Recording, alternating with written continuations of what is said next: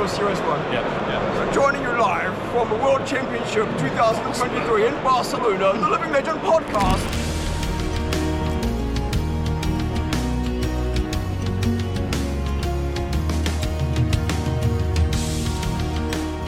These ones are um, Young Kassai.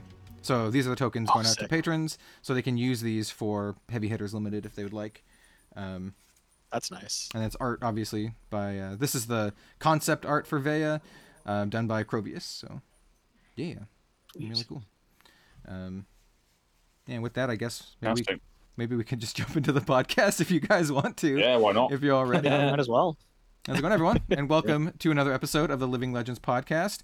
For the audio only people, I'm showing off this cool Veya promo that I give to my, uh, well, this month goes to my uh, patrons. I give a different uh, Red Zone Rogue token every single month. It, it alternates. Sometimes it's, well, most is Flesh and Blood, but I'm gonna dipping into other stuff. Anyway, um, not to tangent immediately. Um, welcome. We're gonna hear, we're here to talk about Flesh and Blood. Uh, I'm gonna introduce my two co-hosts here. Let's start with uh, Bill this time. How's it going, Bill? How are you doing today?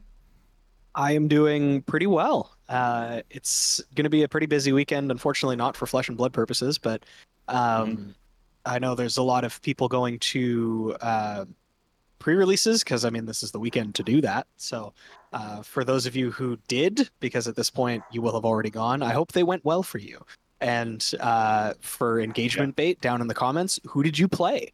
Uh, and how did you do? We're interested to Mhm. hear how, uh, also just how you're enjoying the set in general, because that's kind of what we're going to be talking about today as well. Yeah. But uh, We're Yeah. gonna we're gonna be giving our first impressions of the set, talking about the set in the grand scheme of Grand Ar- uh, Grand Archive. Oh my god, that tells you where my brain that tells you where my brain is right It's now. not the brain.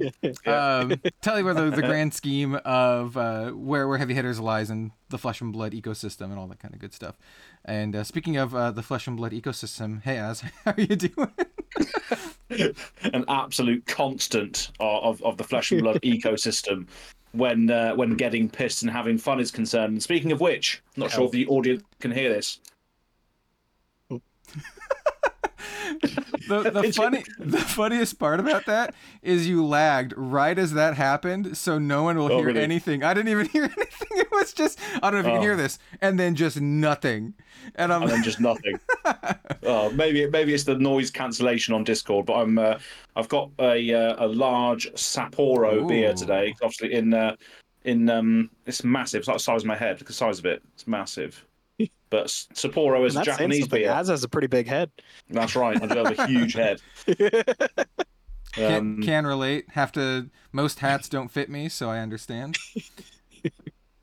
But um, but yeah, as, as- as Bill said, uh, when people are hearing this episode, obviously you would have already gone to your pre-releases. Um, so let us know in the comments below how that went, what cards you pulled, and whether you had a good time, what your thoughts are about this set. And yeah, just mirroring what everyone else has said, it's going to be a pretty casual co- conversation today, true Living Legends fashion about our thoughts on this set in general and uh, the parallels between this and others. Um, but um, I should be going to a pre-release on Monday. Um, Okay. So next podcast, I might be able to speak about it. But it just depends because I'm like you. I'm flying out to a different country on Wednesday. Mhm. Yeah. Um, so just depends whether I can fit fit it all in or not. Yeah. When when do you get back from that? By the way, because this might actually affect the next podcast. Because I was I was thinking about this. Um, I don't get back from Japan. I'm there for almost a full week. So I leave on a Wednesday and I come back on a Tuesday, and then we're not counting the weird time difference because Japan is technically like a day ahead of where I live. Yeah. Um, so when are- when are you getting back Az? Uh, so I get back on the following Tuesday. Same. So- Okay. Um, Yeah. so I would be willing to bet, depending on what we can schedule. So no announcements here. The next podcast episode will probably be delayed by a maybe like a day or so. Well, we'll see how we can shake it out. So. Yeah. um, if we can if we can shake it out that I'm in the United States, you're in Japan, and Yeah. Bill's in Canada, that'll be hilarious. yeah. Well, I We'll have, uh, to, we'll have to change all the overlays for that episode only. Like I've got USA, Cal's got Japan. um, Yeah. But yeah, well, I'm not even bringing my laptop, so it'd be some weird jank thing on my phone or something. I don't even know. Like, yeah, yeah. it could be done. So could just do uh, just just me. Just Yeah, be like, hi just- just everyone. Yeah. That would be like That'd be really funny. really Oh, good funny. because there's been a good number of episodes that it's just like me or Az. There's been one. Has has there been one? that was just yeah. It was just you you you two guys. Um, Yeah. So yeah, why, let's just Bill, just Bill. Um, Just me. it'll just be the Holding Living down the Legend podcast. One The one legend. yeah singular. The one The only guy one- podcast. The only one that matters podcast. Yeah. I mean, you said it, not me. Yeah, that's right. Uh, but um, yeah, I mean, I mean that it could be possible if if uh, if Cal's got a jank set up on his phone, I can. Ba- I'm taking my laptop, so I could record it um, on my OBS and then just send it to you. Um, We could, somehow. yeah. uh, um, but yeah, it might be delayed because obviously you need to use to you would still need to upload it, etc. But Mhm. that is Hmm. deep living le- living legends scheduling law going on at the moment.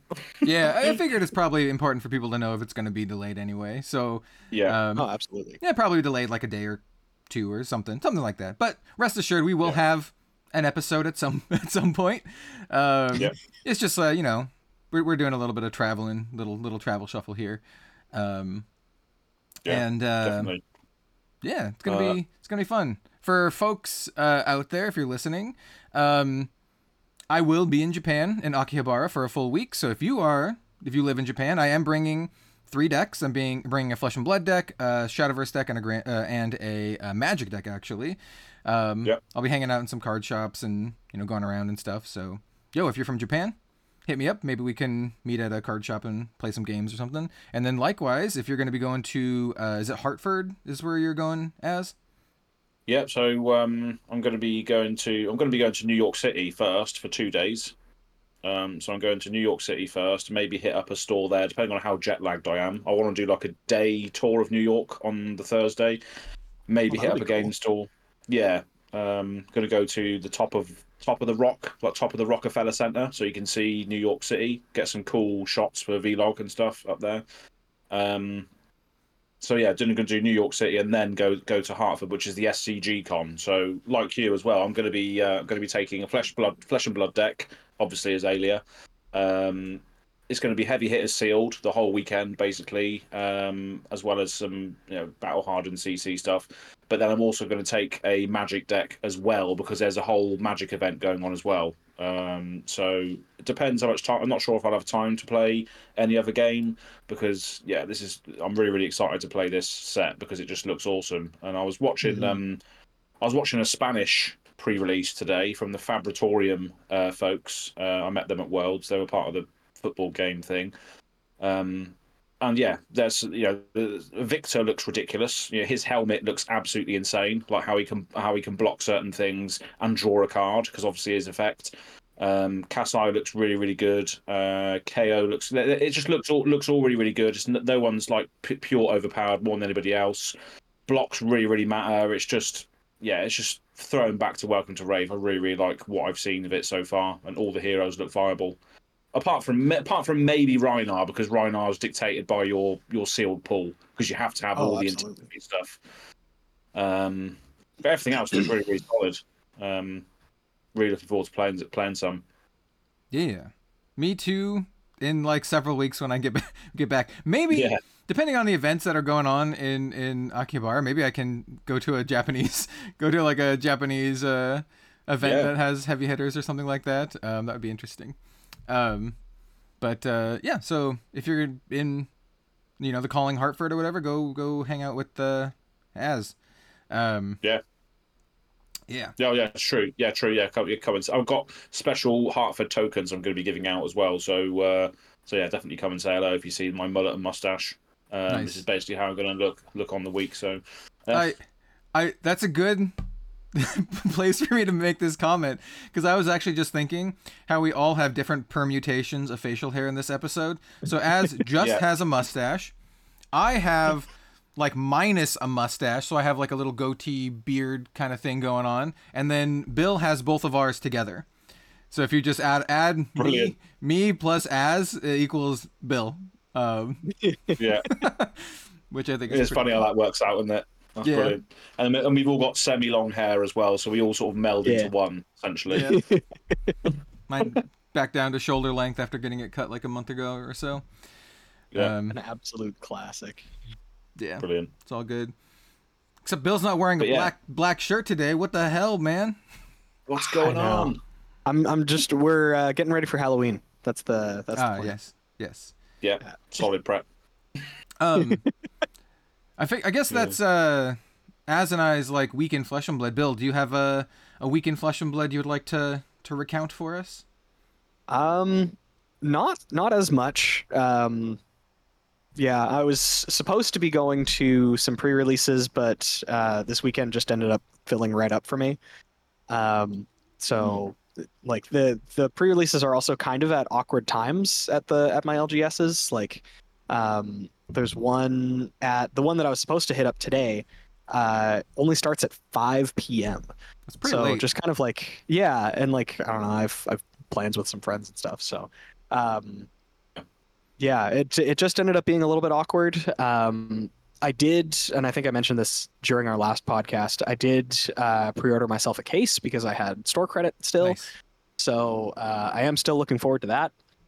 To uh, that'll be like my first actual hands-on for for heavy hitters, but Me too. um, oh, actually, duh. I've um, I'm still in the process of uh, recording our um, our heavy hitters set review with Tommy Fresh. Hmm. We were gonna do the remainder of it yesterday, but both of us just had a really long week and we were both really tired. So instead of uh, and he actually said what we should do instead of getting ourselves really tired and kind of wanting to get it over with and having another oh. Uh, Warmonger's diplomacy is UPF only. Whatever. Yeah. Who cares? Good night. Um, he's like, maybe we'll just split it into a third part. So th- we have a second part coming out soon, and then there's going to be a third part. I don't know if he's going to mix them together or not, but uh, that's been really fun too. And uh, there are there was one card specifically. Um, it's a common cycle for Brute Guardian that is uh, just instant speed, discard this, create a might token. Yeah. And I was just like, yeah, I don't know how I feel about this. Whatever. Um, I think it's pretty low on the on the scale. This is like obviously kind of a spoiler, but I love when Tommy just like comes in with. Hang on, by the way, this is what you're not thinking of for this card. And for that one specifically, he's like, if you're playing this in Rhinar, this is just instant speed, discard this on your turn, intimidate. yeah. I'm like, oh my god. Yeah. Oh, for Bill's the this is like instant speed discard, make two mites for Kayo. Like, oh damn. Yep. Yeah. For the for the red, actually for for Kayo it's all of them. But yeah, for the I think it's Yeah. uh, three for seven for red, and then three for six, Yep. and three for three for five. It's a it's a cycle. So there's uh, one for each class permutation, and they all make a different uh, token. So there's one that does like agility, one that does um, yeah. vigor. the the agility one specifically looks in, insane. Um. Yeah. like agilities to me, I, I think it's really funny that they've essentially said that like with the design of the cards, they're saying that all of the tokens are weighted equally in importance because like you have the three for seven that instant speed discards to create a might token, and then there's also three for seven discard create a um, an agility token, and I'm like. I don't think plus one attack has the same value as go again. To- Yeah. Mostly, Yeah. like I feel like it's then- more valuable. Unless you're playing Yeah. like concuss or something, where you can get that plus one value. You know. Yeah. Unless you're playing the sus concuss. That's Yeah. correct. Yeah, and there's a couple. I think there's a couple of cards in the set which say if your power's greater, do an extra thing. So I guess those mites mm-hmm. will come in come into play. I think there's like rising power. Yeah. Oh no, sorry. If you've drawn a card this turn, it gets plus one. But there's other things as well that say if you if your power's greater than its base, you do you do extra things. So I guess it just depends on what your pool's like. I guess if it's Yeah. sealed at least. But yeah, the agile wind up, the discard this, create an agility. That one seems to be getting. I- So I saw a lot of that on the Spanish pre-release today. That was a good one. Um, Yeah. that card Yeah. seems very good. Yeah. I think I And think, the that, for, the for weight common, as well. seems really strong. I think that whole Yeah. is like pretty solid. Really. Yeah. Yeah. Yeah. Good, good stuff. Because they're all like baseline three for sevens, right? For the Reds. So that's like Mhm. just low worst case scenario, you attack for seven. Pretty good. Um and Yeah. you know three for sevens are just like great equity. Um you see that a lot in the set too, right? You see a lot of uh, it feel it feels like uh definitely feels like um they learned a lot since Welcome to Rathe, and of course we've had you know new people on the design and development team like Brian Gottlieb who you know have had you know added their influence as well. So it, it really does feel like a an evolved version of uh, Welcome to Rathe in a lot of in a lot of respects, right? Because it has all of the Welcome to Rathe uh, classes except for Ninja, um, and so it's, it's essentially like Welcome to Rathe. You know, I don't want to say light, but it's like it's like Welcome to Rathe two in a lot of regards, and I've seen this sentiment a lot among uh, people, uh, Flesh and Blood fans, um, you know, out in the wild, and uh, yeah, you know what, I, I I very much agree with it. I think it's uh, pretty pretty on the money. Um, pun definitely intended with uh, the the All the some- gold tokens. some of the core mechanics of the set. Um, so yeah, it does, it What I does- saw from oh, go ahead, go ahead. I was going to say, fr- from what I've saw as well so far, you know, every class has every class has agency in the game where something else doesn't. You can't just run like an outsiders or uh, like a Teclo Daddy fatigue pile. You can't just do that in this in this format. You're better off, you know, trimming the fat, having thirty to thirty-two good synergistic cards rather than just running a pile because you know each class has different agency where others don't. Like obviously you got Betsy that can overpower on a stick. You got Warrior that can attack react over the top to close out games. You know, it's there's a lot of there's a lot of cool things in this set which sort of act on a different axis where you can't just run a pile uh, and hope for the best. So I think that's uh, I think I think a lot of people have also said that as well, which is good. It's it's Yeah. something that I talked about when we first saw the the heroes, and that was one of my first impressions was they've added some sort of evasion to every class, right? Not every hero necessarily, but every class has some sort of evasion mechanic so that you can get around the fatigue piles. And it it feels like a very, very hmm. conscious effort.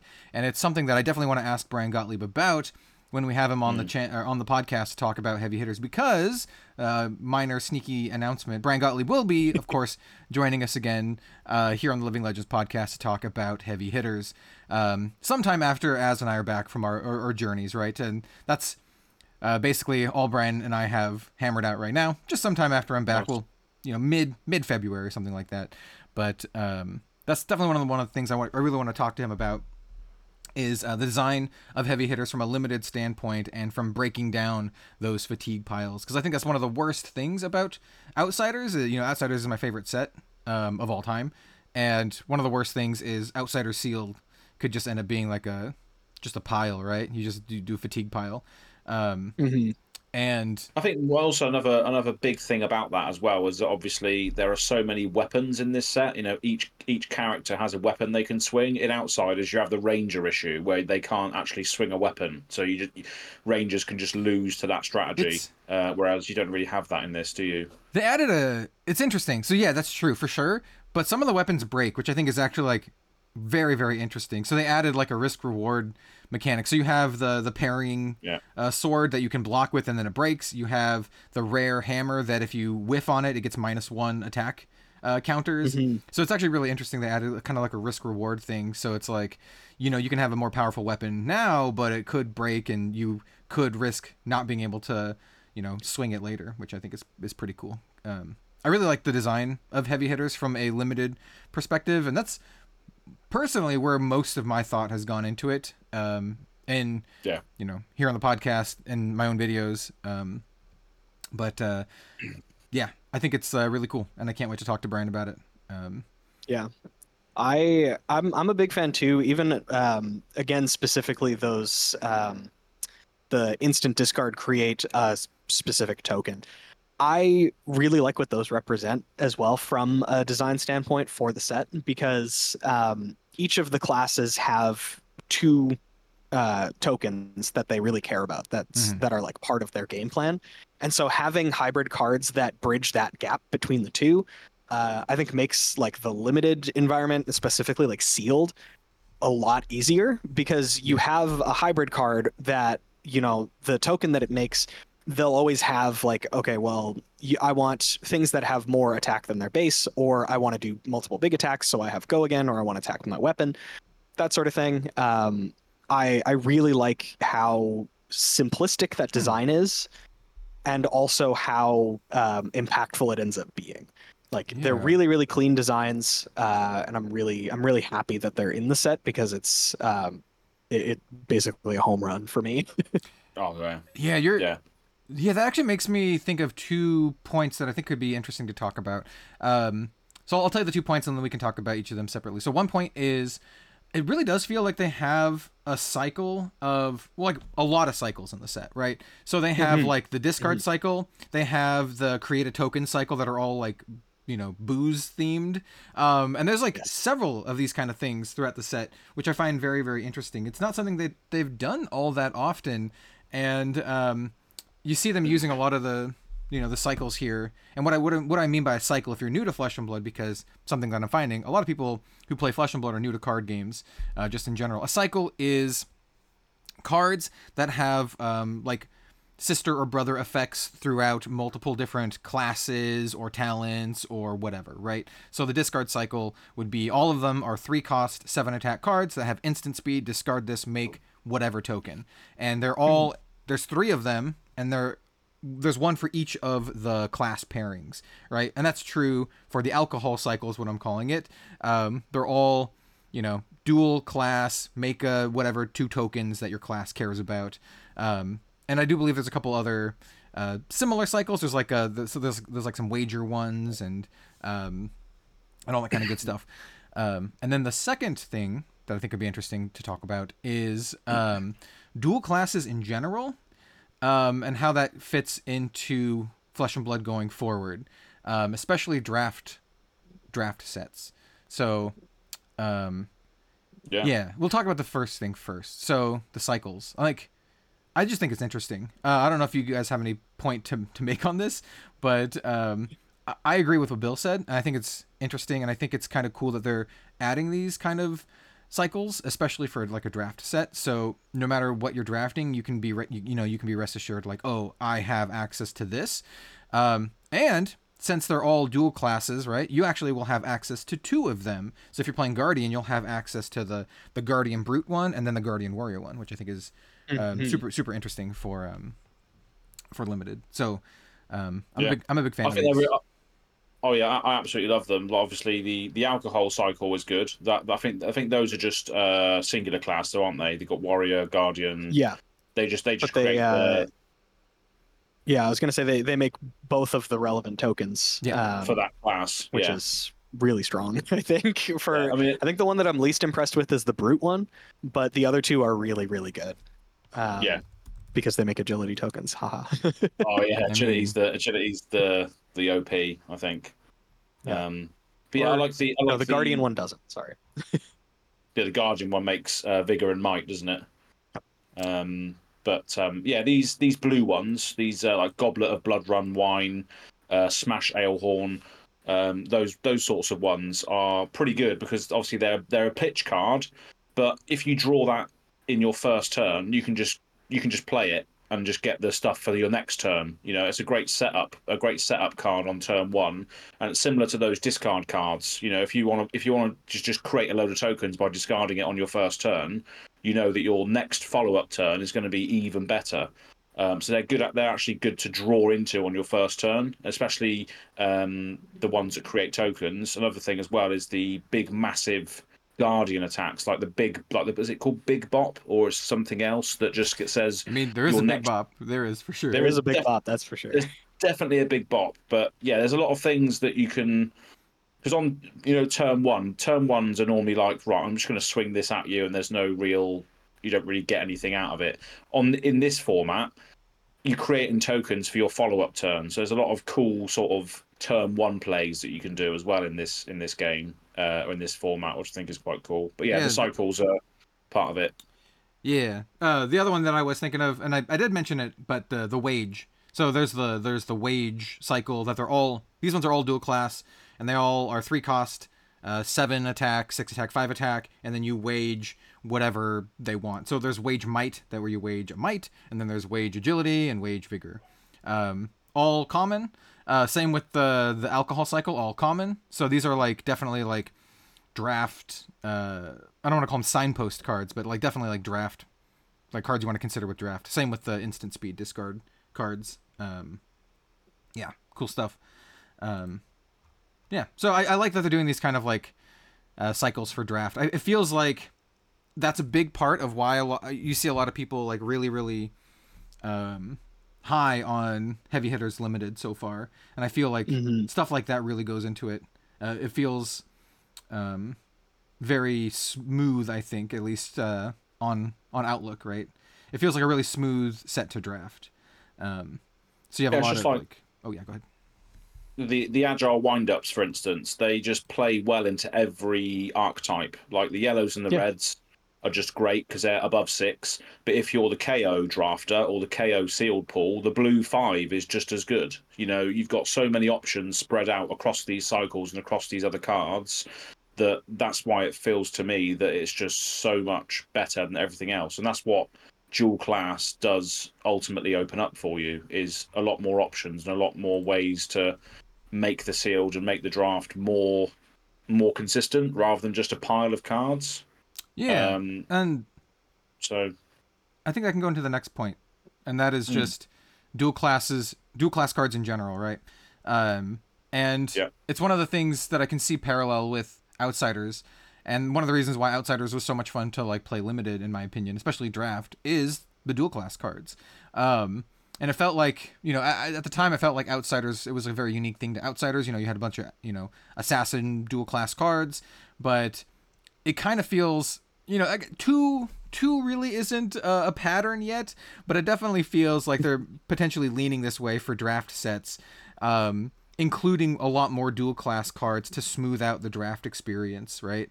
Um and i i'm i'm here for it you know? I think it's a great idea. Um it does open up deck building as well like uh, like constructed deck building but for limited i think is really really where it shines. Um what do you guys think about the dual class stuff I think um, as of yet, I've I'm not super sold on them as um, being like constructed cards. I haven't seen any that are really like I need to play this, other than um, Codex. things like the um, the codex yeah the codexes. Yeah, but those really only get played in like in Ranger. Like they are dual class cards for sure, but it feels like Ranger can get more value out of them than Assassins can. So, um, but that doesn't necessarily mean that I don't like them because, like we've, like you've just said, and like we've been saying, I think it smooths out like limited and sealed formats so much because now, like like um, you had mentioned uh, just a little bit earlier, Kel, but like you have the if you're playing brute, then you have the brute warrior and the brute guardian hybrid cards to work with to add to your deck, in addition to brute cards and generics. So it just gives you an overall higher percentage of the total cards in the pool that you can add to your deck. So instead of having situations like in, um, I think it was Uprising, that was the the limited uh, set that I remember seeing the most amount of people needing uh, cracked baubles because they're like, I only have 20 playable cards for my class. Everything else sucks. I need like I need like eight cracked baubles.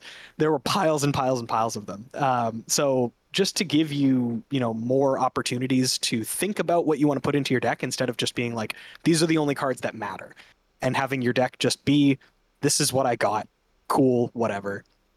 Um, yeah, I think that overall makes the experience better, and I think that's probably one of the reasons why people are so so high on the limited environment and I'm really happy to see that. I'm not myself a limited player, but I know that it's really important uh, because it's a fundamental part of how people enjoy the game, and I like to see when people are having a good time.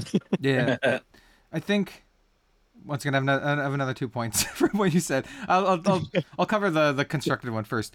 Um, I think yeah, I think I agree that there's not like any standout like slam dunk windmill slam cards for constructed formats like that are the dual class cards here. But what I really like about it is their option to print that if they wanted to.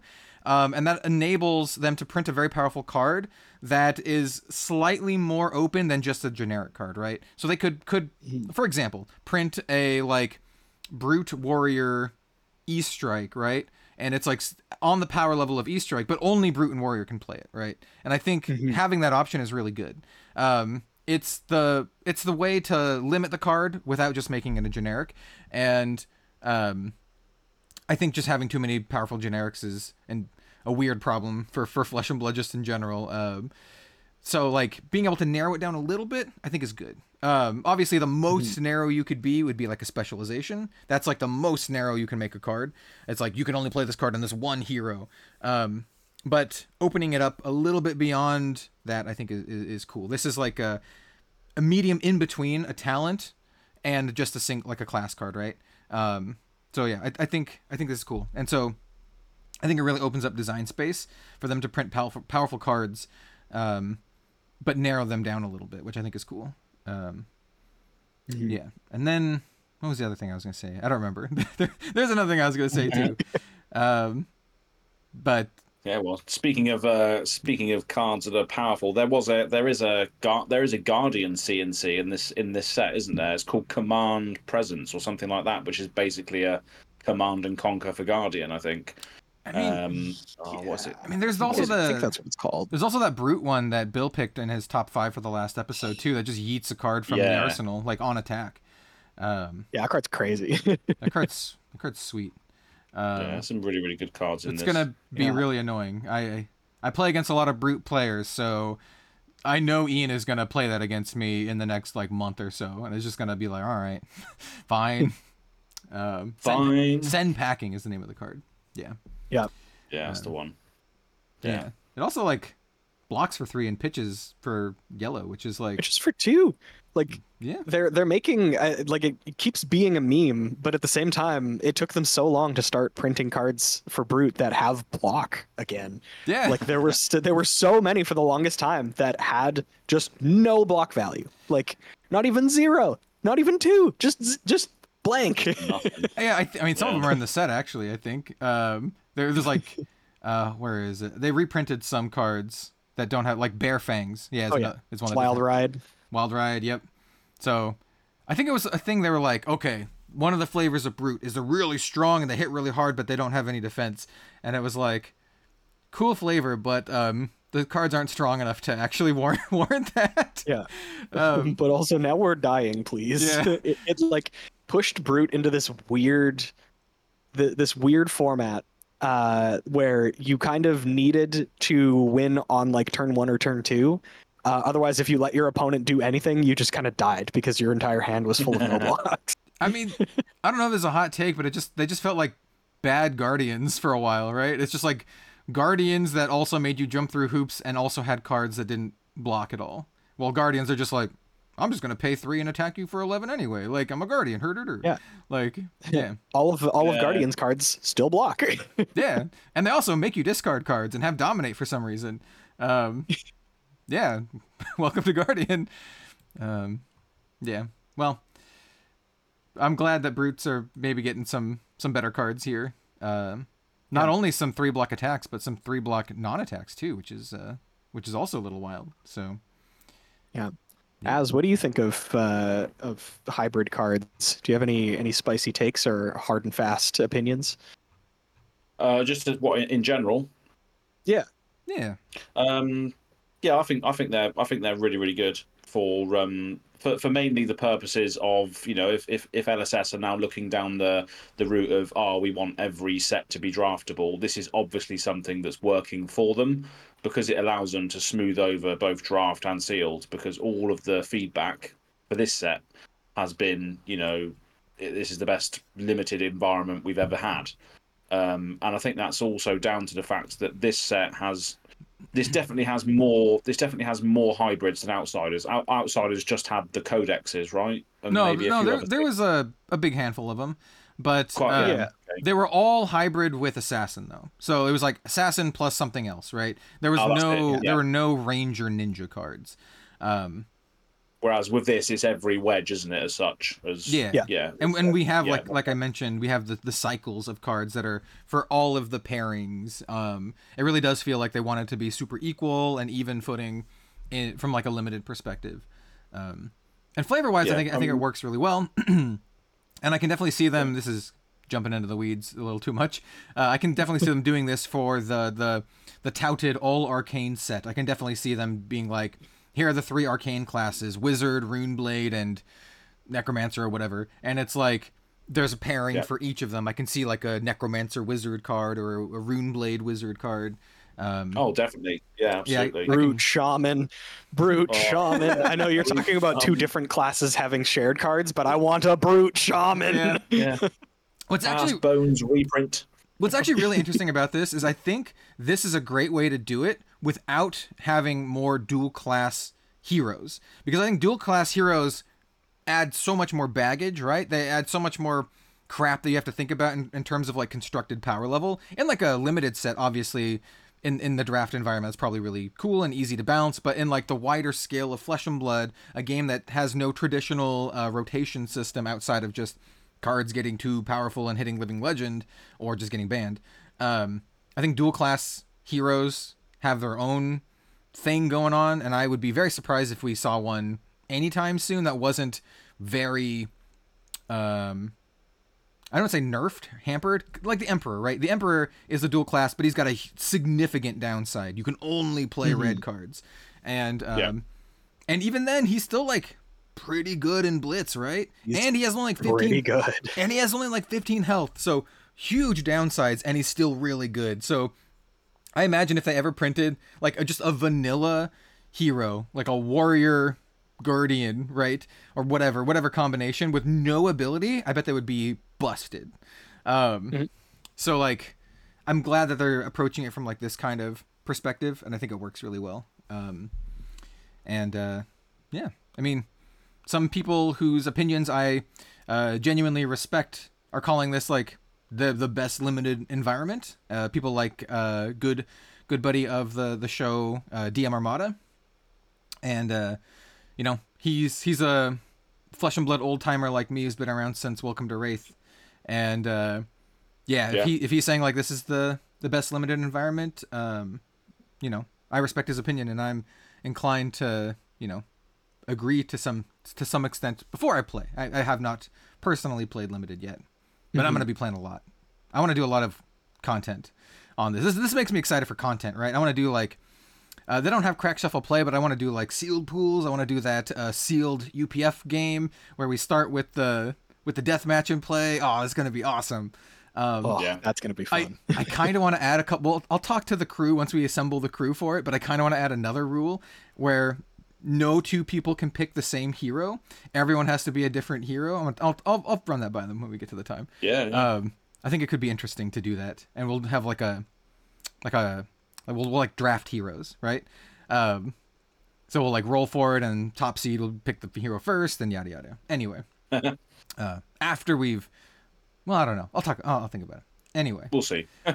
my point is, this gives this makes me excited to play Flesh and Blood, um, which oh yeah is not really the case with the last two sets. I don't want to be like a doomer, but um, like Bright Lights and uh, Dusk Till Dawn are kind of cool sets, right? But they didn't like really make me want to play more Flesh and Blood. It's like it, it kind of made me want to be like, oh, I, want I kind of want to build like a Prism deck, but it was more like a meme deck, right? Um, and then it was like for for Bright Lights, it's like I wanted to play Crack Shuffle Play, but that was about it. But uh, this it actually makes me want to play like a lot of Flesh and Blood. Want to do Sealed? Hmm. Maybe want to. I kind of want to build Kassai like for Constructed.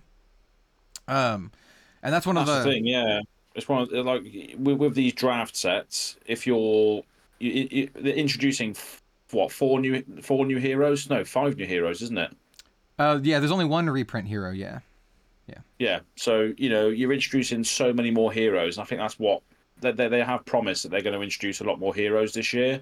So that's only going to refresh people's perspective on the game as well, because the more heroes, the more characters you introduce, you know, whether they're ridiculously powered or not, that just refreshes your interest in the game. You know, I, I've only been into Azalea. I started off on Viserai, but you know, Azalea's been my main hero for the last bloody three years now, basically. And I, I suddenly see a character that looks like bloody Achilles from Troy, because that's you know in in the back of my mind, I love that sort of you know Greek Roman sort of aesthetic. You know, the the the more heroes they bring in from different sort of you know cultures and backgrounds and aesthetics, the more refreshed people are going to feel, rather than just oh okay, here's Prism again you know, all the Prism people are loving life and stuff. But you know, apart from that, Vynnset was the other the other hero that was introduced. Whether you vibe with that or not, that's fine. But there's only two heroes in Dusk Till Dawn. Only mm-hmm. three in only three in um, bright lights. But when you introduce five, it's just like wow, okay, this is you know. I just think there needs to be more heroes. I'm just I'm just very very Um, excited that Yeah. Yeah. Sorry to cut you. Sorry to cut you off. Um, I thought you were going to say something. oh, sorry. I had a thought and I just had it just escaped my mouth. Um, Go, go for it. so, so a while ago, um, a bunch of so okay. To preface this, there's some content creators for Flesh and Blood like come and go, and those of you who have been been around for quite a while might remember that a pretty big like uh, gaming streamer uh, used to cover Flesh and Blood, and uh, his name was uh, Noxious. And uh, Noxious was a, a friend of mine, a really nice dude, um, very very like um, technical minded person when it comes to games in general. And uh, one of his, he doesn't do content at all anymore, uh, let alone flesh and blood content. But um, one of the things that he was talking about that he was like a critique of his of flesh and blood, and I do agree with this, because I definitely don't think uh, any game is beyond uh, constructive c- critique is that the game didn't have enough heroes or equipment. And he was like, I just want more heroes and equipment. In fact, he was at the point where I, I, I do believe he was saying something along the lines of he would be happy if they released like a product that was just a bunch of heroes and equipment, um, just to expand on, on that kind of stuff. And uh, what Az was saying really reminded me of that. And I agree. Um, one of the Well, reasons. we've said on this. We've said it on this podcast as well to uh, interrupt Yeah. you there this time. yeah, yeah. no, it's good. we, we've said it on this podcast before. Or I think, or I think maybe I have. I don't know, but um, I, I would love a, I would love a whole set that was not part of their draft set. That was literally Hmm. just a bunch of weapons. You know, like an armory set where Yeah. you just release a, bun- a bunch of weapons. Some of them are crap, but you know, it doesn't, doesn't matter because you can just mix and match. And again, it just keeps the game fresh for not only the competitive minded people that want to brew with the new stuff, but also weird and janky stuff as well, right? Like a random spear in the set, which makes me want to build the Dynasty Warriors character that I posted on Twitter a few weeks ago. Yo, You know, hey, I, I want Spear Girl, like the Yeah. uh, from from Shift the Tide of Battle. You know, give me Spear Girl and give her like an awesome spear or something. Um, give that's like why a. people like oh, go ahead. Yeah, yeah. That's why that's why people like Commander and stuff because it's Mhm. so it's so customizable that you can just think of a fantasy character or think of the avatar in your head that you want to replicate and you can build that hero to play with I mean, basically. Every It needs to be single like that. every single game that I play has some sort of avatar character. Even Magic, I really only play um, Commander. Yeah. But like Flesh and Blood, Grand Archive, uh, Shadowverse, you have like a leader in Shadowverse, and in Grand Archive, it's even more customizable than Flesh and Blood, to be honest. Because in Grand Archive, if you don't know, you have uh, your element that you choose. So you can choose fire, water, or wind, and you can mix that with literally any character in the game. So you can have like a fire warrior, you can have a fire assassin, you can have a fire wizard, and then or a water version of all those, a wind version of all those. And I love that kind of stuff. So you can make whatever you want, right? You're like, oh, Yeah. I want to build a water warrior or whatever, and then you can do that. Um, so having more options like that for Flesh and Blood, I think is is is really good. Um, yeah, they just more options is great. Um, and also more heroes helps alleviate like the living legend problem too. So Yeah. like just having more options per class because they've been pretty conservative, right? Because like let's let's be like super honest here. Some class talent combinations might as well just be specializations, right? So like every Shadow Brute card at this point might as well just say Leviathan specialization on it because she's literally the only Shadow Brute in the entire game. And having more options for that kind of stuff, I think, will, you know, deepen the deck, you know, buildability for for Flesh and Blood. Um, so I think in terms of that, we're still really early in the game, um, and I would like to see more of that, uh, more combinations and more options. Um, yeah, um, and then some of the some of the stuff is like unplayable too. Like, Mhm. do you like Elemental Ranger? Tough. You cannot play any Elemental Ranger card in CC now because Lexi is the only one. And same is true for like uh you know light Il- well no no light illusionist you can now, but Yeah. uh, Elemental Guardian is the other one I guess. Uh, can't play. Well, anything from Tales of Aria actually. pretty uh, much. now that I think about it. Yeah. Um, so, yeah, I more more more stuff, uh, please. So I do like the direction they're going. I really hope. I really, really hope this is a sign of things to come. I really hope that um, uh, Bright Lights was more of an experiment rather rather than something we'll see too often. Because I thought it when when it came out, I thought it was interesting. I'm like, this is a bold move, only having a single class for the set, and I still feel like that. This is still a very bold move. Um, I thought the set was cool, but um, I'll be honest, I don't have a lot of desire to like play with it all that much because I mech's cool, but all the items are like fiddly and they all kind of blend together for me personally, and it's just I don't know, it's not my thing. Yeah. Um, but heavy hitters Yeah, having, yeah, yeah, that's the thing, isn't it? You know, heavy hitters is like a it's a familiar theme. It's a gladiatorial arena. Everybody knows what that is, and you know that that that comes with a you know a, a selection of heroes that all all look different, and and it's just it just yeah it just gives everyone I think a bit of a refresh. yeah. Yeah. Variety is the spice of life, and I think it really proves it when you have bright lights and then heavy hitters back to back. Um, and I'm I'm I'm not even someone who mainlines any of the classes in heavy hitters, Right. right? But it's still Right. way more interesting to me because it's like, oh, I have options, and I when I draft, I could you know draft you know different options. Even if I'm warrior, I can do Olympia or Kassai or whatever. Like I think it's I think it's just good and smart, and I hope they continue this trend. We have two more sets this year. Um, I wish it was four. Or I wish it was three more sets, but we have two more sets this year, and Mm-hmm. um, I hope I hope they follow similar veins, right? I hope I hope we get like my my my hope, and this is something I'm going to make an entire video on, but my hope and um prediction for the next two sets is we'll have a Mysteria themed set, and my hope is that it's similar to Heavy Hitters, three classes, six heroes, or some something similar to that. Um, and then the all arcane set um, with a similar thing, right? And I think if we have that, you have like so many different heroes with a bunch of different flavor and a bunch of like I think that would be like the ideal year for Flesh and Blood for me to to to have that, right? If those are the three sets and they're like you know, six ish new heroes per set and there's like a bunch of classes. Oh, see that's that's what I would like. That's that's what I'm hoping for. Maybe maybe you can pepper in a new class into one of those. I don't know, but um, I think that would be my ideal my ideal year for Flesh and Blood for 2024. Yeah. You know what this sounds like? What you're describing? Uh, Crucible of War. I mean, we need more Crucible of War. Yeah, I mean, we do. crew.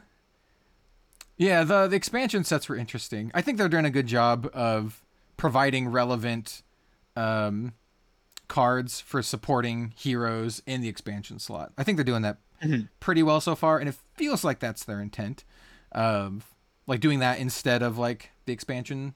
And I think it, it I think it's great uh, on a couple different levels because it allows them to prevent or print like relevant cards rather than just a bunch of like bulk that you're never gonna use, like Dusk Till Dawn.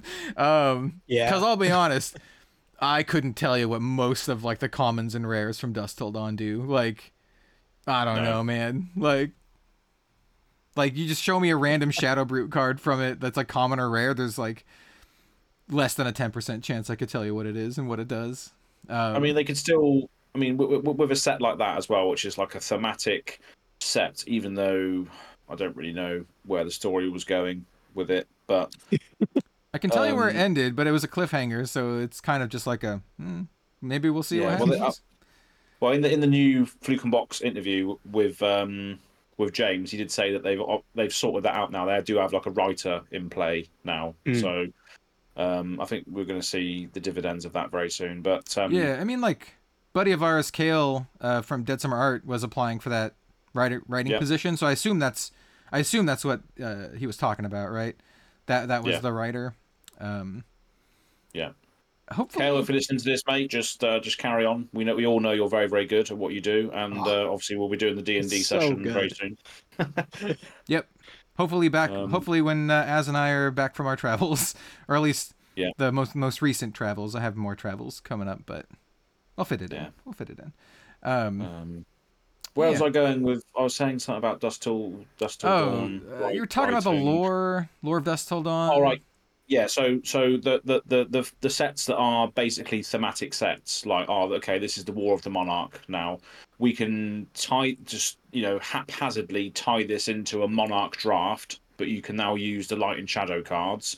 You could still do that later on down the line if you want to do like a Yeah. thematic set, which was you know a thematic set that was based in the pits, for instance. You could tie that or tie that into the old Outsiders thing as well they could still do stuff like that, but I, I would just prefer that it's like a bonus set rather than the main the main set, if that makes sense. You know, give us more of the draft sets with five new heroes in, please. So we're getting fifteen plus heroes a year. You know, Yeah. and that's gonna in a few years' time, that's gonna there's gonna be so much selection. It's gonna get to that point Yeah. where you can just build whatever you want for days. You know, and even characters, you know, characters, even people like me that like one character. I mean, some people I mean, you are a character. Yeah. That- Yeah. That's right.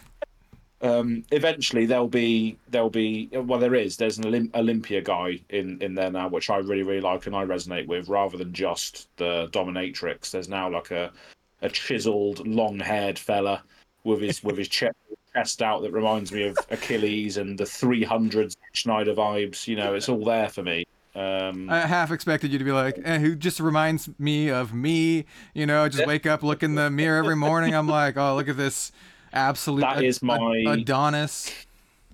that is my goal for the, that, That's my goal for this year is to look like Olympia. That's Uh, a That's exactly that's a, what I a need. good goal.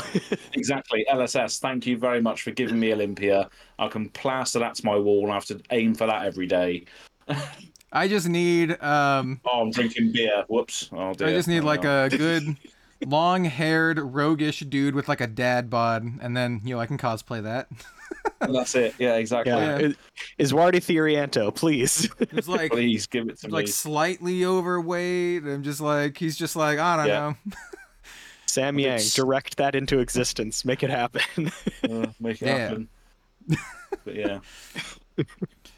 Yep, yep. But, Make um, a yep character. I don't even know, but they some something along the lines of uh, Kel Syndicate Bookie. just, mm, just all all he does is just write write in the ledger every day. Um, Brilliant. Yeah. Anyway, um, but yeah, I, I I agree with the overall sentiment for sure, and I think um, I've I've heard p- some people call Dusk Till Dawn and um, and uh, Bright Lights like the homelands and fallen empires of Flesh and Blood, and I'm like, kind of. it's not like.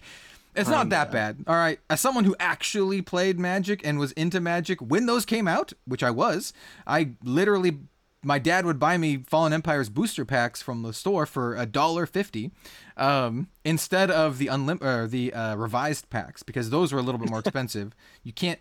The revised packs were like four dollars, and he's like, "Well, just get the dollar fifty ones. They're all the yeah, same, too right? much. Yeah, they're all the same. Who cares? Um, so um, I don't think they're that bad, but at the same time, I I would be lying if I said I was super interested in them. I'm just like, yeah, they're sets. Sure, angels are cool. Do I ever want to buy more boxes and open them? Not really.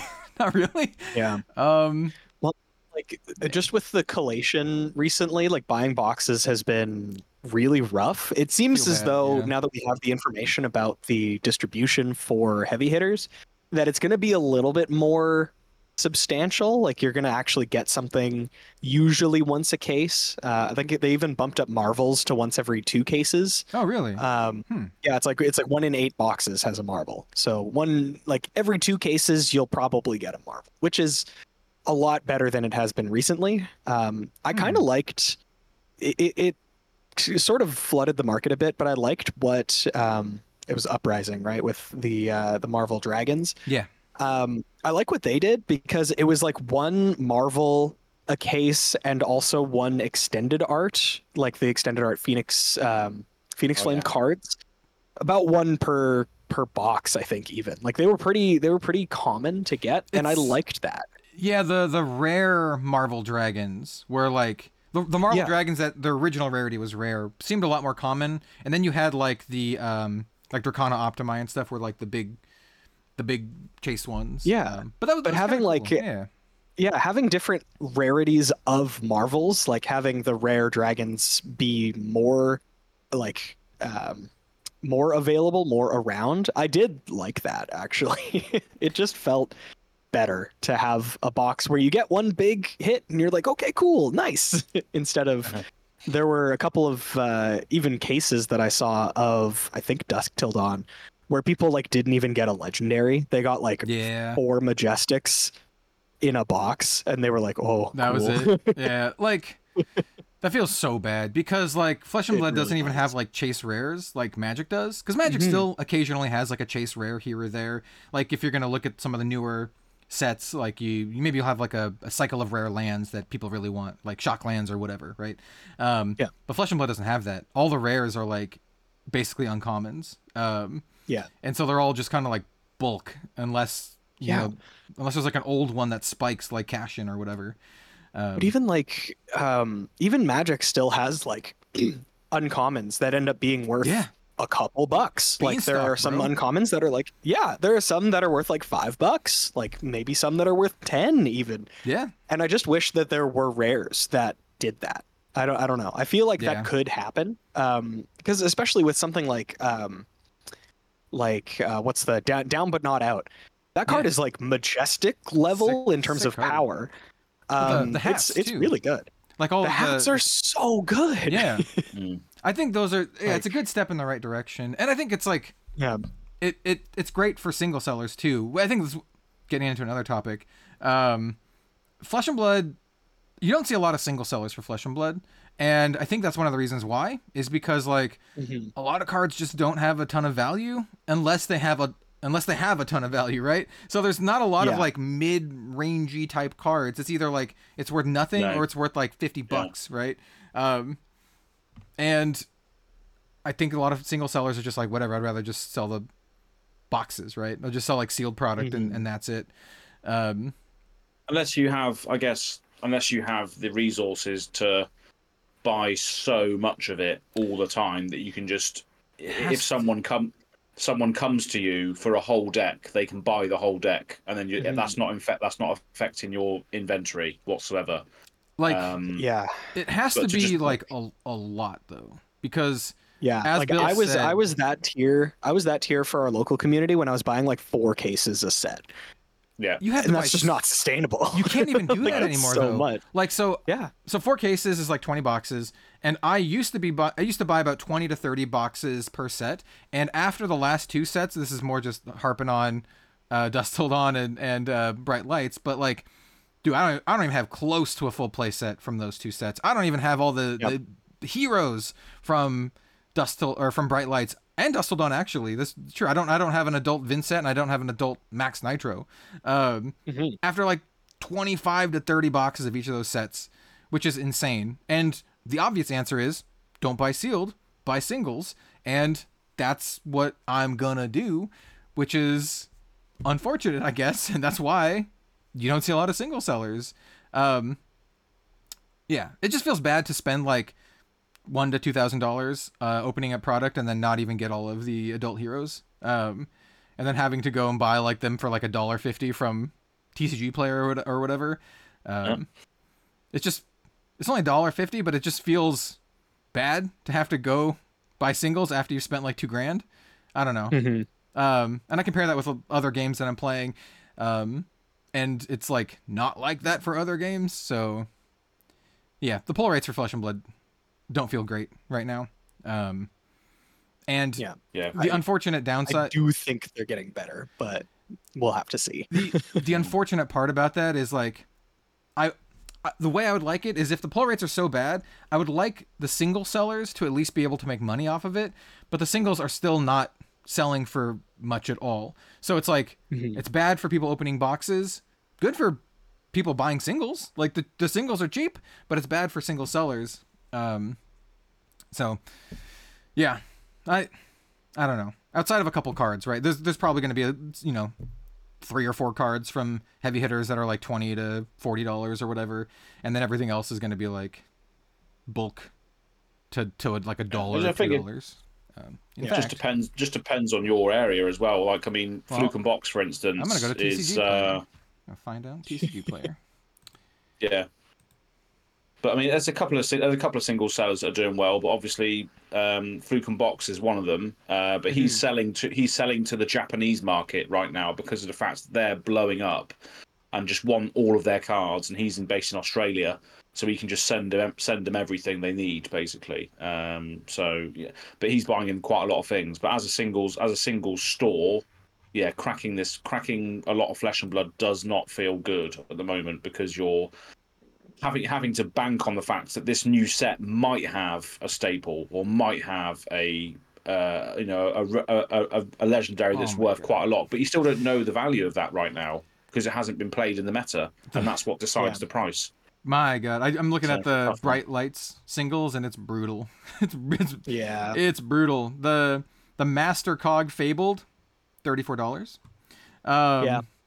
the adaptive plating legendary thirty dollars. The extended art Warband of Bologna sixty bucks. Tunic is down to seventy.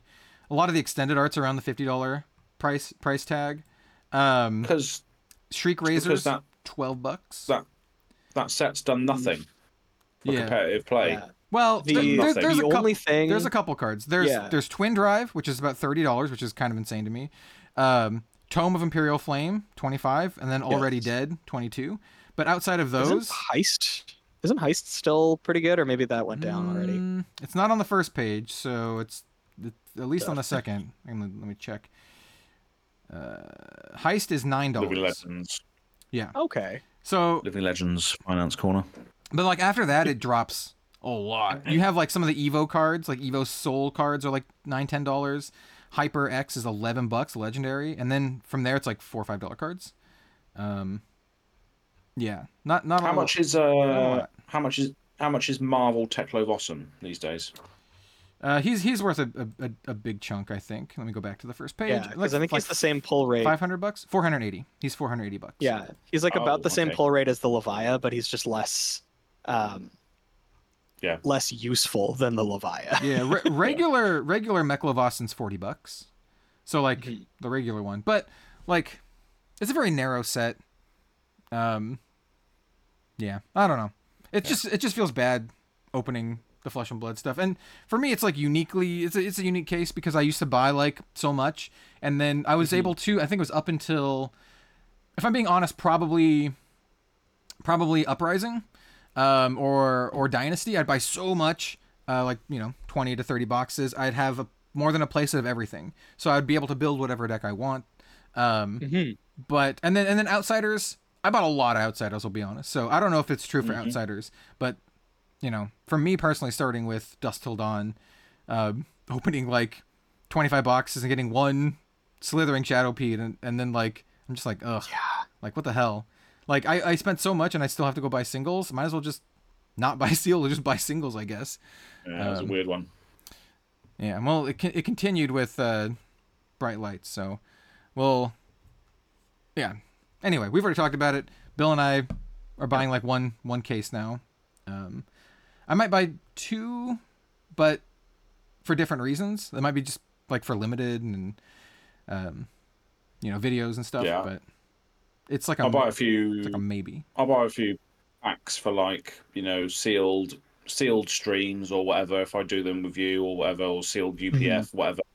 I'll buy I'll buy packs for that, but I'm just gonna buy. I'm gonna get an Olympia deck. I think I'm gonna get the pieces I want for that. Uh, for for Blitz and CC. Um, want to build that character, but yeah, I just, I just don't buy. I don't buy too many cases and products anymore. Um, Yeah, it, it used But- to be more sustainable for me personally. I wouldn't sell everything, but like basically what I would do is I would buy a bunch and then I would sell a lot of like the high ticket cards like um like if I opened up I opened up like 3 Dracona Optimai marbles or whatever and they were selling for like close to 200 bucks, so I sold two of them. Um so I made made a little bit of money back from that and same with like duplicate legendaries and that kind of stuff. Um but Yeah. Now I, it's just not feasible. Um, so yeah, I don't know. I don't think it's Ooh, necessarily a bad speaking thing, of uh, but Speaking of, speaking of uh, Olympia, someone on my Discord saying at my pre-release I hit the wizard card in the expansion slot and Kayo's specialization, nice. but it's all right.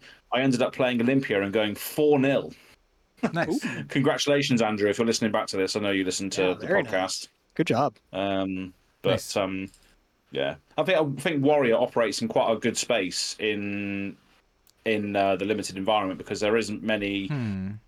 that, that, because because warrior has the attack reaction right so you have with with this set you have to block up front most of the time with block cards or you know actual attack attack cards or whatever non-attacks there's no d-reacts in the set so i think warrior operates in a space like in the late game where you can really if you've got those attack reactions really end it um quite easily Yeah.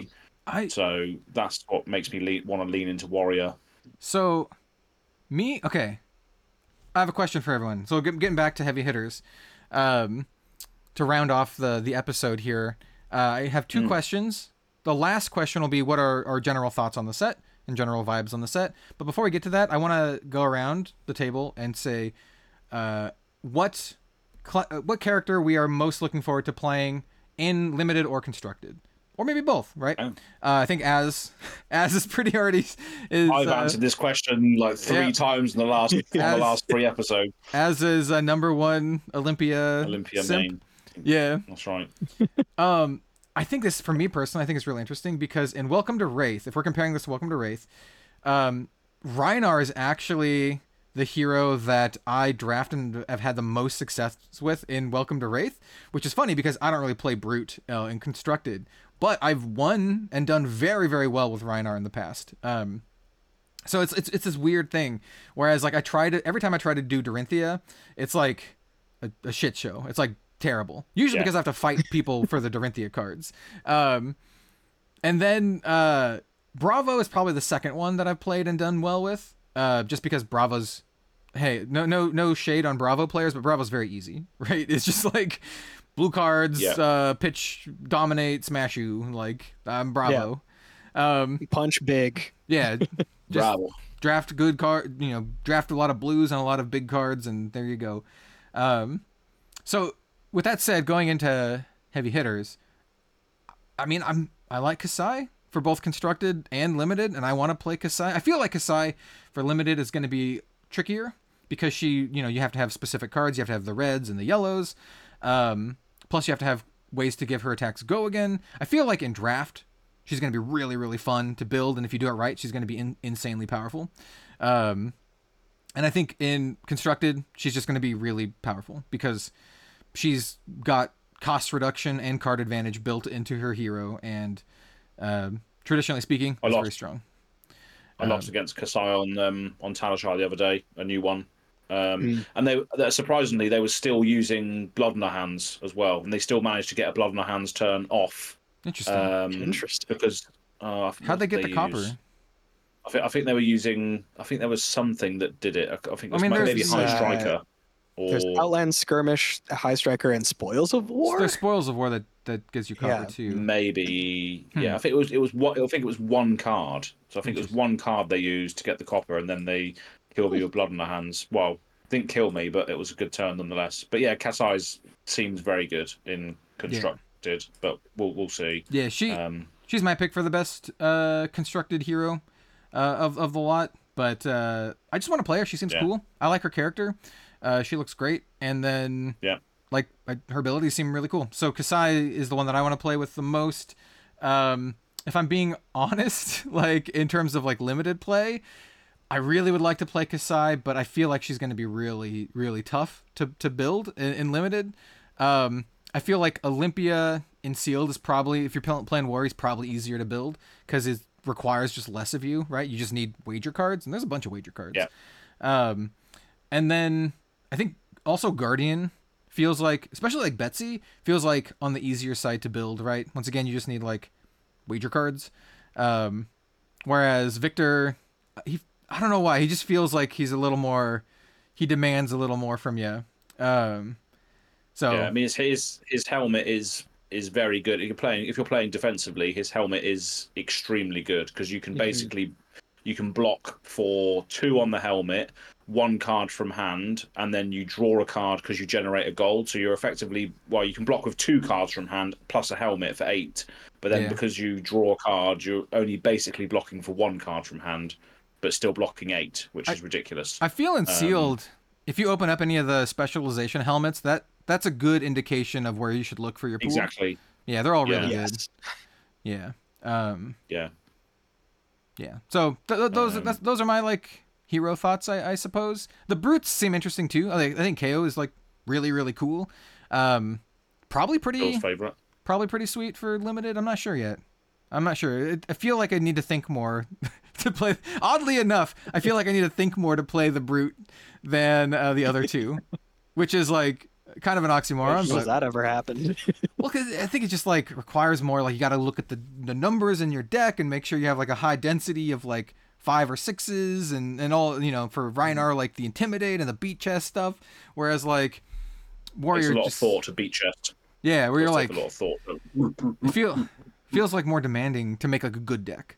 Um, Yeah. but and I think we saw that a little bit with the uh, the, the, the the the the celebrational thing, right? You, see, you saw a lot more like Guardians Warriors. Um, but uh, yeah, Bill, wh- what are your hero thoughts, desires? I I'm excited to play Olympia in Blitz and uh, Kayo and Victor in CC. Hmm. Um, I I think that Victor's game plan is just really interesting. His game his um, just whenever you make a gold, you draw a card, you get like extra value off of wagers and clash. Um, and he just seems like a really cool hero. Uh, for Kayo, I just love the idea of having a deck that is like three Blood Rush Bellow and like Tear Limb from Limb. Uh, and what was the other one that I always talked about? It's Blood Rush Cast Bellow, Bones. uh, Berserk, Yeah, um, and uh, and yeah, Tear Limb from Limb, and have like those be your power cards, and then the rest are things that have at least six base power thanks to Kayo's ability. Or Yeah. five, five base Um, power. Yeah. Uh, well, they would have six total because they get buffed up. Yeah, yeah, yeah. Like I'm saying, after his buff, they're Yeah, at okay, least six yeah, power. Like all of your attacks are um, are active for your discards. Hmm. Are you um, running? Are you doing like some spicy? Have you started a deck build? Are you doing like uh, E strikes or any like spicy little five attacks here or there? I uh, will be doing that. I haven't built uh, a list yet, but that is exactly the the idea of just having Oh yeah. wild stuff going on. E strike is a five, which becomes a Oh. six. I think Oh no. I think Kayo is the hero that has the most upside of like if I look at your deck, I'll be like, oh, that's sweet. Like I think he's got that going for him, where you you can Yeah. make like cool decks and uh, just like really Yeah, interesting and I- yeah. I love doing that. So having like spicy picks in your deck that people don't anticipate uh, or that they've never considered before, that's my jam. Big fan. Yeah. Nice. All right. So with that said, let's go around the table once more and just give our thoughts on heavy hitters as a set. Um, I know I personally kind of uh, doomed on the previous two sets a little bit, um, but I don't think they're terrible. It's just like they're not. In hindsight, they're not really for me and didn't really get me all that excited, even though I was pretty hyped for them initially. Um, I think heavy hitters is really sweet and it hits the be- it hits the notes that I look for in any card game set, right? And that is it's really simple for me. Really simple. Does the set make me excited to play with the cards or build new decks? And the answer with heavy hitters is yes. Like I want to build a Kassai deck. I want to play limited. I want to have like some boxes of this just kind of like hanging around so I can crack them open and do sealed or whatever. Um, this set makes me want to play with the cards, and for that reason, I think it's great. In fact, this is the most I've excited for a Flesh and Blood set since Outsiders. But once again, as you've seen in this episode, that's not saying a, a ton for me.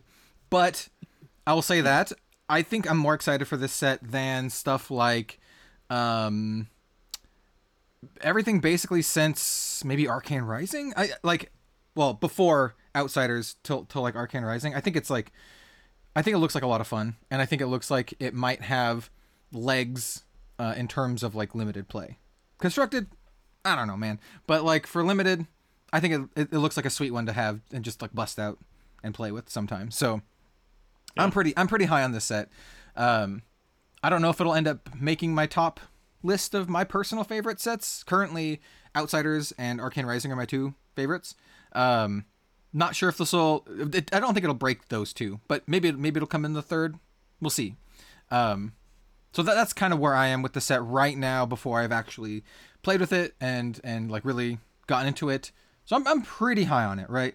If I had to give it a letter grade in terms of excitement, like a B plus A minus, something like that for me. Yeah, yeah. How, how about uh, how about you guys? I we can toss it to whoever wants to talk the most. Yeah. Yeah, you know what? I will. Um, yeah, I'm pretty excited for this set, especially again going through, uh, like always, whenever I, I go through the set with uh, Tommy Fresh and just start to see the design of it come kind of all come together. Uh, it makes me like significantly more excited about the set, and I think just the classes that are getting help are getting help in really interesting ways, where uh, you know they're bringing in mechanics that are on their face and I think objectively as well. They are parasitic, but I think they lend themselves nicely to give the heroes that they're printing some like individual individuality, some identity for themselves. Yeah. Um, I agree. whether or not they'll be able to then include more support for them later because the the mechanics don't fit necessarily as well.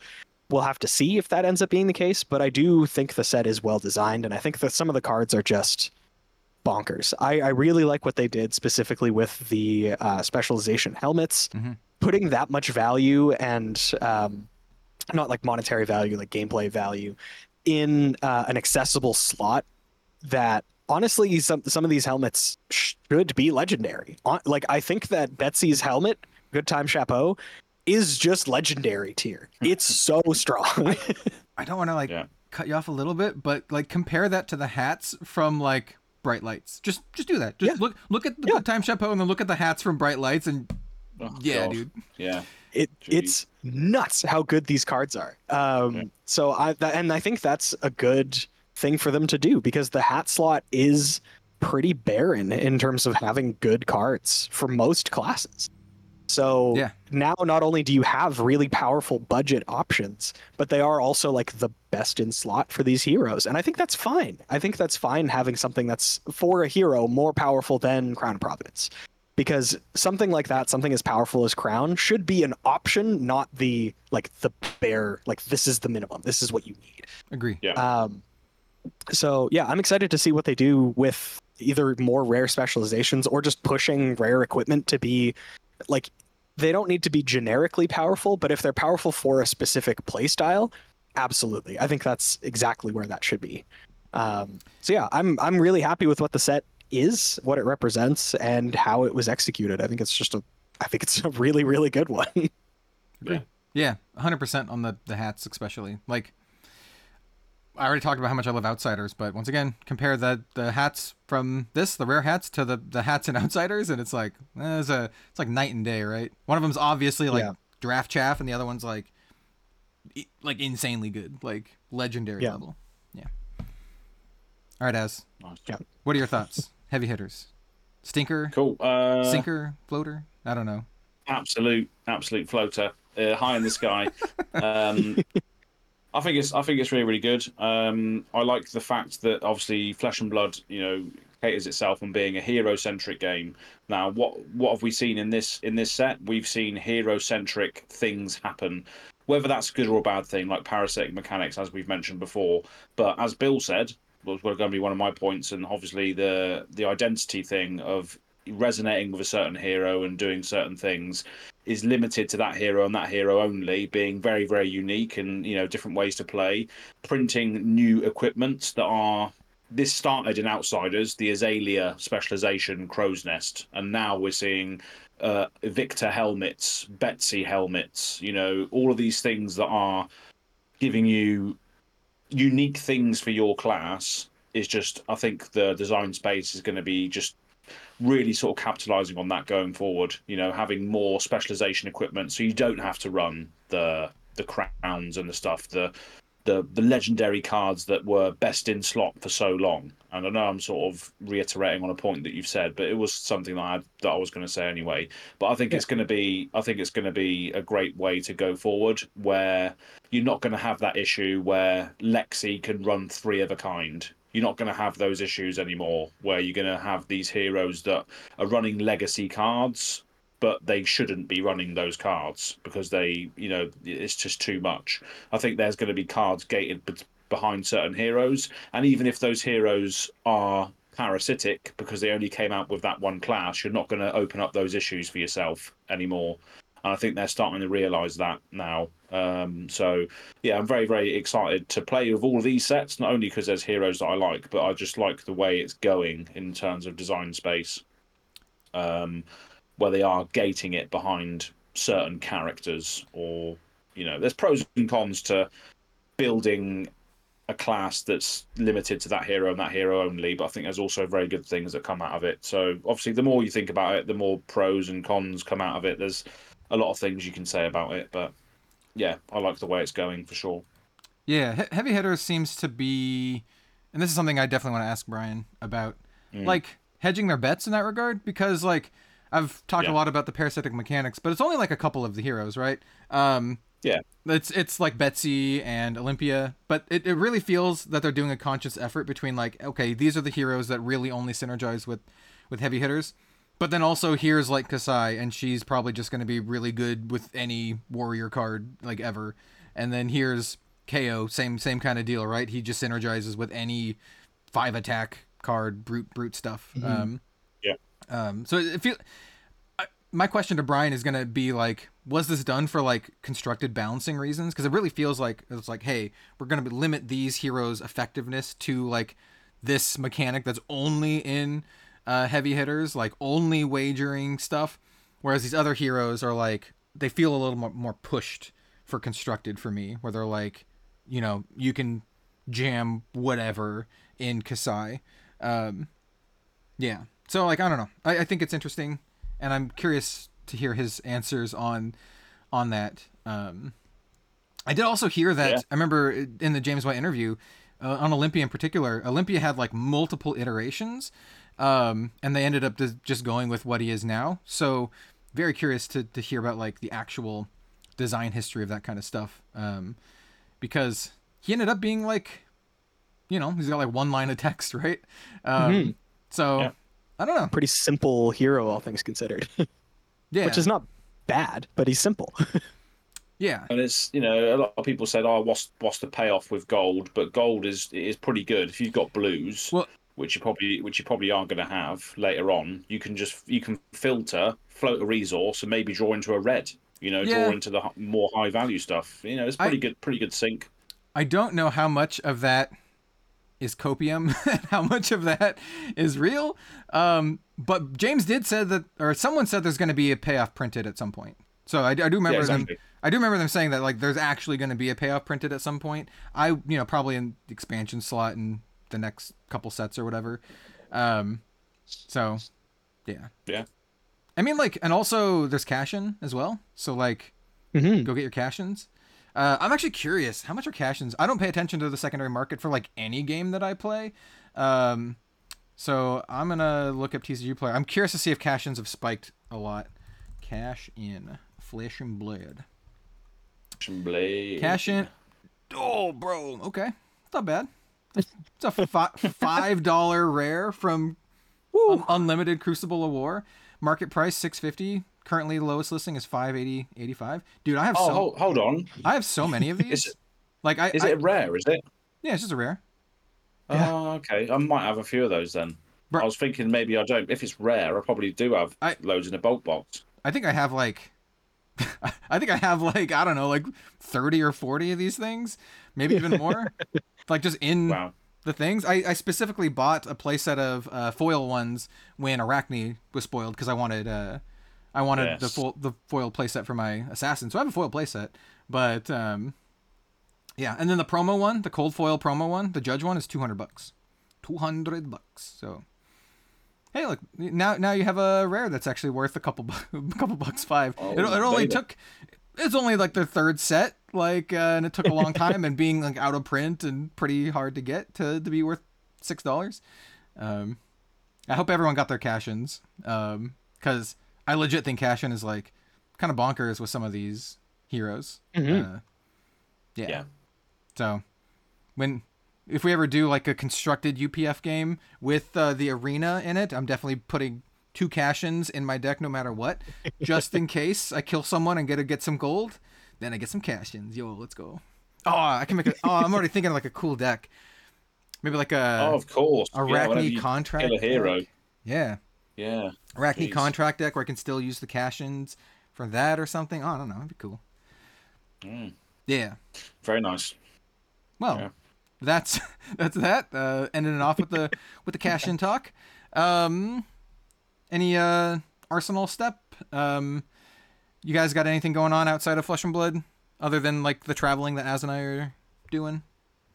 Yeah, I'm not going anywhere. I'm going somewhere in like two weeks. I'm going to um, Magic Con Chicago. Ah, Um, so that'll be fun. That's like the second or third weekend of February. I forget which one, but uh, uh, it is. I'm. It's like early March because I know this only because I'm scheduling a thing with my buddy the professor, and he's like, you know, I'm gonna be gone for Magic Con, and I'm like, mm, no worries, I have a thing at the beginning of March too, so we're gonna schedule it. Yeah. We're gonna schedule. We're scheduling our chat sometime after we get back, like mid March or whatever. Um, hell yeah. but uh, yeah, this Yeah, is fun. so This that's- is fun. That's what I'm doing in a little bit. But right now, the only thing that's taking up my arsenal step is um, the sequel to Yakuza Like a Dragon came out Ah, on the 25th. yeah. Um, and yeah, it's really good so far. Uh, Yeah. I really loved Like a Dragon, just all of it. It's a really fun RPG. I know it's not the beat 'em up style that people usually love with uh, with Yakuza games, but I'm just a sucker for classic turn-based RPGs, and uh, also with how silly the Yakuza the franchise is. So yeah, I'm I'm a fan. I bought uh like the Yakuza when they were on sale, like a Yakuza trilogy. It was like Yakuza Zero, and a, I played a couple of them. They're, they're fun. Yeah. They're weird. They're supremely weird, they're super weird, and, And I'm it's- big, I I love it. it's this, it's this fun juxtaposition where like it's like kind of serious story mode, and then just like really weird crap. Um, yeah, Yeah. There's a there's a mini game where you can play karaoke, and so it's this really hardened yakuza guy singing "Dame Yeah. Dane." yeah. Um, there's uh, there's a- in Yakuza. I think it was in Like a Dragon. It might have been in Yakuza Zero. There's a slot car racing mini game where you can like you can customize your slot car, and it has like quick time events and stuff. It's really good. I this uh I haven't talked about it before, but I'm a fairly big fan of like certain genre films, and I'm, I really like like the yakuza and also like uh the Chinese like triad crime movies. There's some really good ones. So there's like Hard Boiled. Um, there's some really really good ones, and so those games really kind of scratch that itch for me. Um, yeah, Yeah. it's fun. Um, yeah, that's I need awesome. to play these. I, I, I need to play these because I uh, played. I'm showing my age now, but Shenmue. Did you ever play that? Oh, Oh, yeah. yeah. That's Oh uh, my god, that game. is also kind of a weird one. amazing. Yeah. Yeah, but it was just so. It was just like uh, for for its for its time, it was just absolutely innov- innovative. That game, you just you can you can just get a job. You can just go drive a forklift around um, Yeah, to you get to get money. and spend all Uh, your money on the gachapon, just like real life. Exactly. yeah. Like, Oh, come was- on, yeah. g- give me the Yoshi. Uh, So yeah, I need to play. The, I need to play the Yakuza games, and that turn-based one sound, also sounds very good because I've been playing. Um, I downloaded the new Pathfinder game recently, Pathfind, Oh, yeah. Pathfinder: Wrath of the Righteous, yeah, um, which um, had some pretty good reviews, and I'm just, I just like, I, I'm looking for a few games to just sink time into, and that one apparently is like absolutely massive. Um, so uh, yeah, liking that at the moment, but um, yeah, that's it really.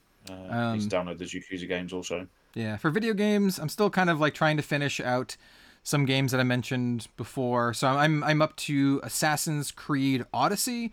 It's one of the games that I bought a long time ago, never finished. So I'm kind of playing through Odyssey. Really cool. It's just so big and daunting. I think I'm at the point where I'm just gonna ignore all the side stuff and just mainline the the story, which is hard for me to do. Actually, I'm the kind of person who just I, I gotta do everything. Does everything. and that game's like too big. It is so big. Um, but I love the historical settings in the Assassin's Creed games. So uh, exploring like ancient Greece is really cool.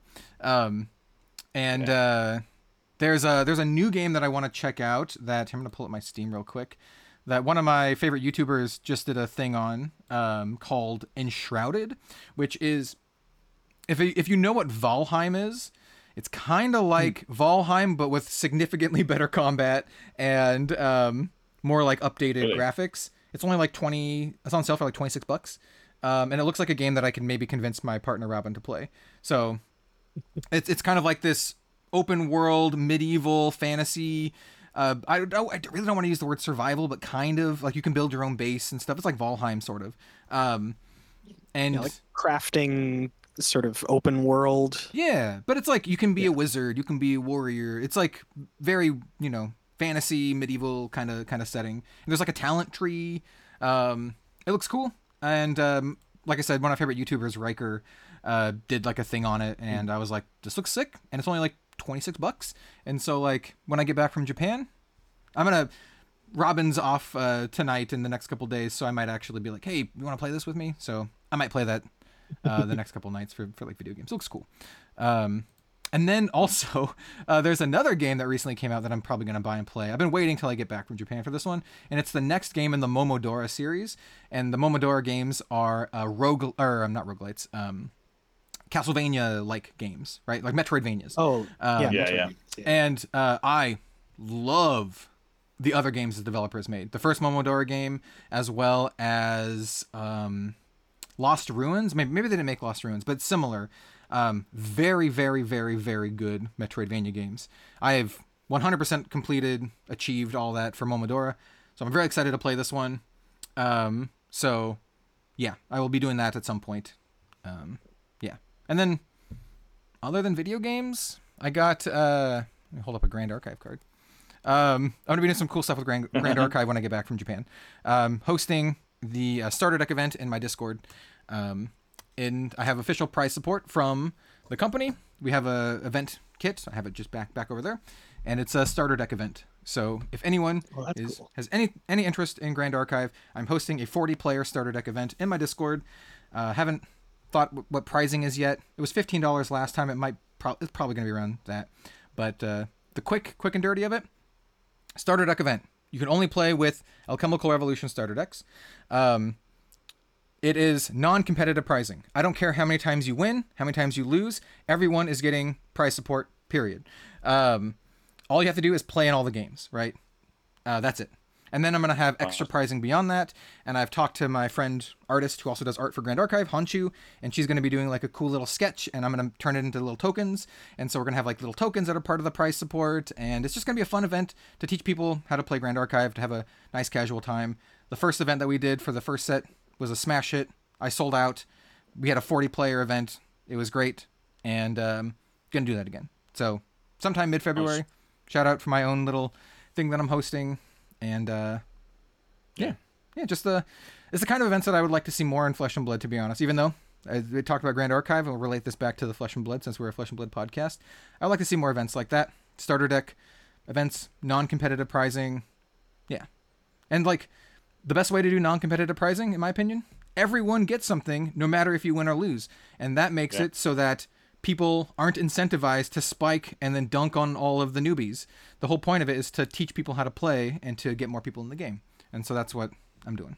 So Yeah, I've done that. I've done that in the past as well. I've done the Go Again Gaming Open. I've done four of them, uh, Hell yeah, and they're, they're still they're, they're still on the channel as well. I've live streamed the whole thing all day.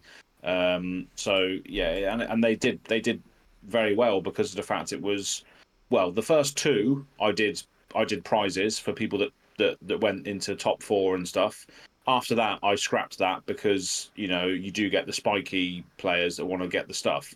So after that, it was like rares and commons, and then it was a commoner one as well, and that was participation prizes. Like, like I, as you say, it just encourages people to just be there for the fun, and you know Yep. maybe build a strange deck just to have fun with, you know, and refresh your your whole sort of interest in the game for different reasons. yeah, yeah, Um, but yeah, I mean that's that's an entirely that's an entirely other topic. We could go into another time. yeah. I, I feel pretty But, strongly it's- about about those kind of events, right? I think they're great Yeah. to get people in, making it a starter deck event, unmodified, so everyone is on the equal footing. I'm even I'm I'm making it very casual. So like, if you bought all three of the starter decks, dude, you can play different starter decks uh, if you want. Basically, the way we're doing this is since I don't care if you win or lose, we're not keeping track of that. Is just we'll have three or four rounds. Each round will be an hour long, and you just play as much as you can in the hour. That's it. Like if you if if it takes you an hour to play one game because you're brand new and you're learning, I don't want to punish you for that, right? Um, so like Yeah. There you go. You could just have one round, um, like for an hour. So yeah, I I'm looking forward to it. It's gonna be a lot of fun. And like I said, we have official prize support from uh, the Grand Archive developers. Uh, just an actual tournament kit that you would have at like your your your LGS. We have silver prize packs, gold prize packs. Um, the long and dirty of it is everyone gets a silver prize pack, and then at the end, if you played all the the rounds, we're gonna randomly give out the gold prize packs. Um, just raffle them off. I did it last time, and then I'm gonna support. I'm gonna have my own prize. I'm gonna put like play mats and some other crap into from like uh, some Yeah. Honchu stuff and yeah, yeah, just to make it fun. Um, Yeah, that sounds really cool. Nice. yeah. I wish I could have more people. And I, I'm like I said, I had it's gonna be 40 players, and it capped out last time, and I've had a lot of interest so far this time, so I'm pretty sure it's gonna sell out pretty quickly. It's all gonna be sold through my my uh, online store. Um, you will have to pay for uh, shipping, but it's just like super light shipping. So I did that because I don't want someone. It, it can be really tough if we have a lot of people from like like international and the shipping is like 15 bucks, right? It's like that make puts me in the in the hole. Um, Mhm. so unfortunately, we are going to be doing. You have to pay for the shipping. In the U.S., it's probably going to be like two or three bucks, but unfortunately, international is going to be expensive. Uh, and then people Yeah. who win like playmats and stuff, I will foot the bill for that. So if you win like a playmat, don't worry about it. I will pay for the shipping on that. So anyway, yeah, that's uh, that's my little Cool. my little uh, my little spiel. Um, Yeah, that's awesome. Fantastic. it's it's one of those situations where it's like uh, practice what you preach kind of deal. So it's like I very big on these kind of events, and if I'm hosting an event, that's what I'm doing. Um, yeah, Yeah. Yeah, yeah. Um, so Lovely.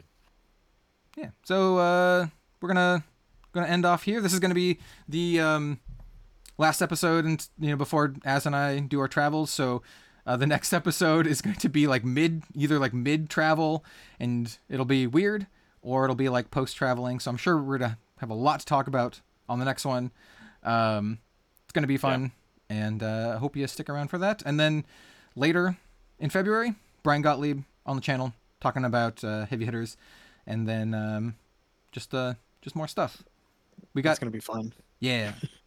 At some Sounds point, we're. I, was, I wasn't. I wasn't even on the last one, the last Brian Gottlieb one. Seems like a long time ago since I've had the pleasure of being in his company. So that'd be Yeah, nice. that was like three three months ago or so, and then like uh, who knows who we'll have on in the future? Probably Sam Yang. Um, maybe we can finally rope James White to being on the podcast. No promises, no promises on that one. Um, but uh, yeah, stick around for some more Flesh and Blood content here on the Living Legends podcast.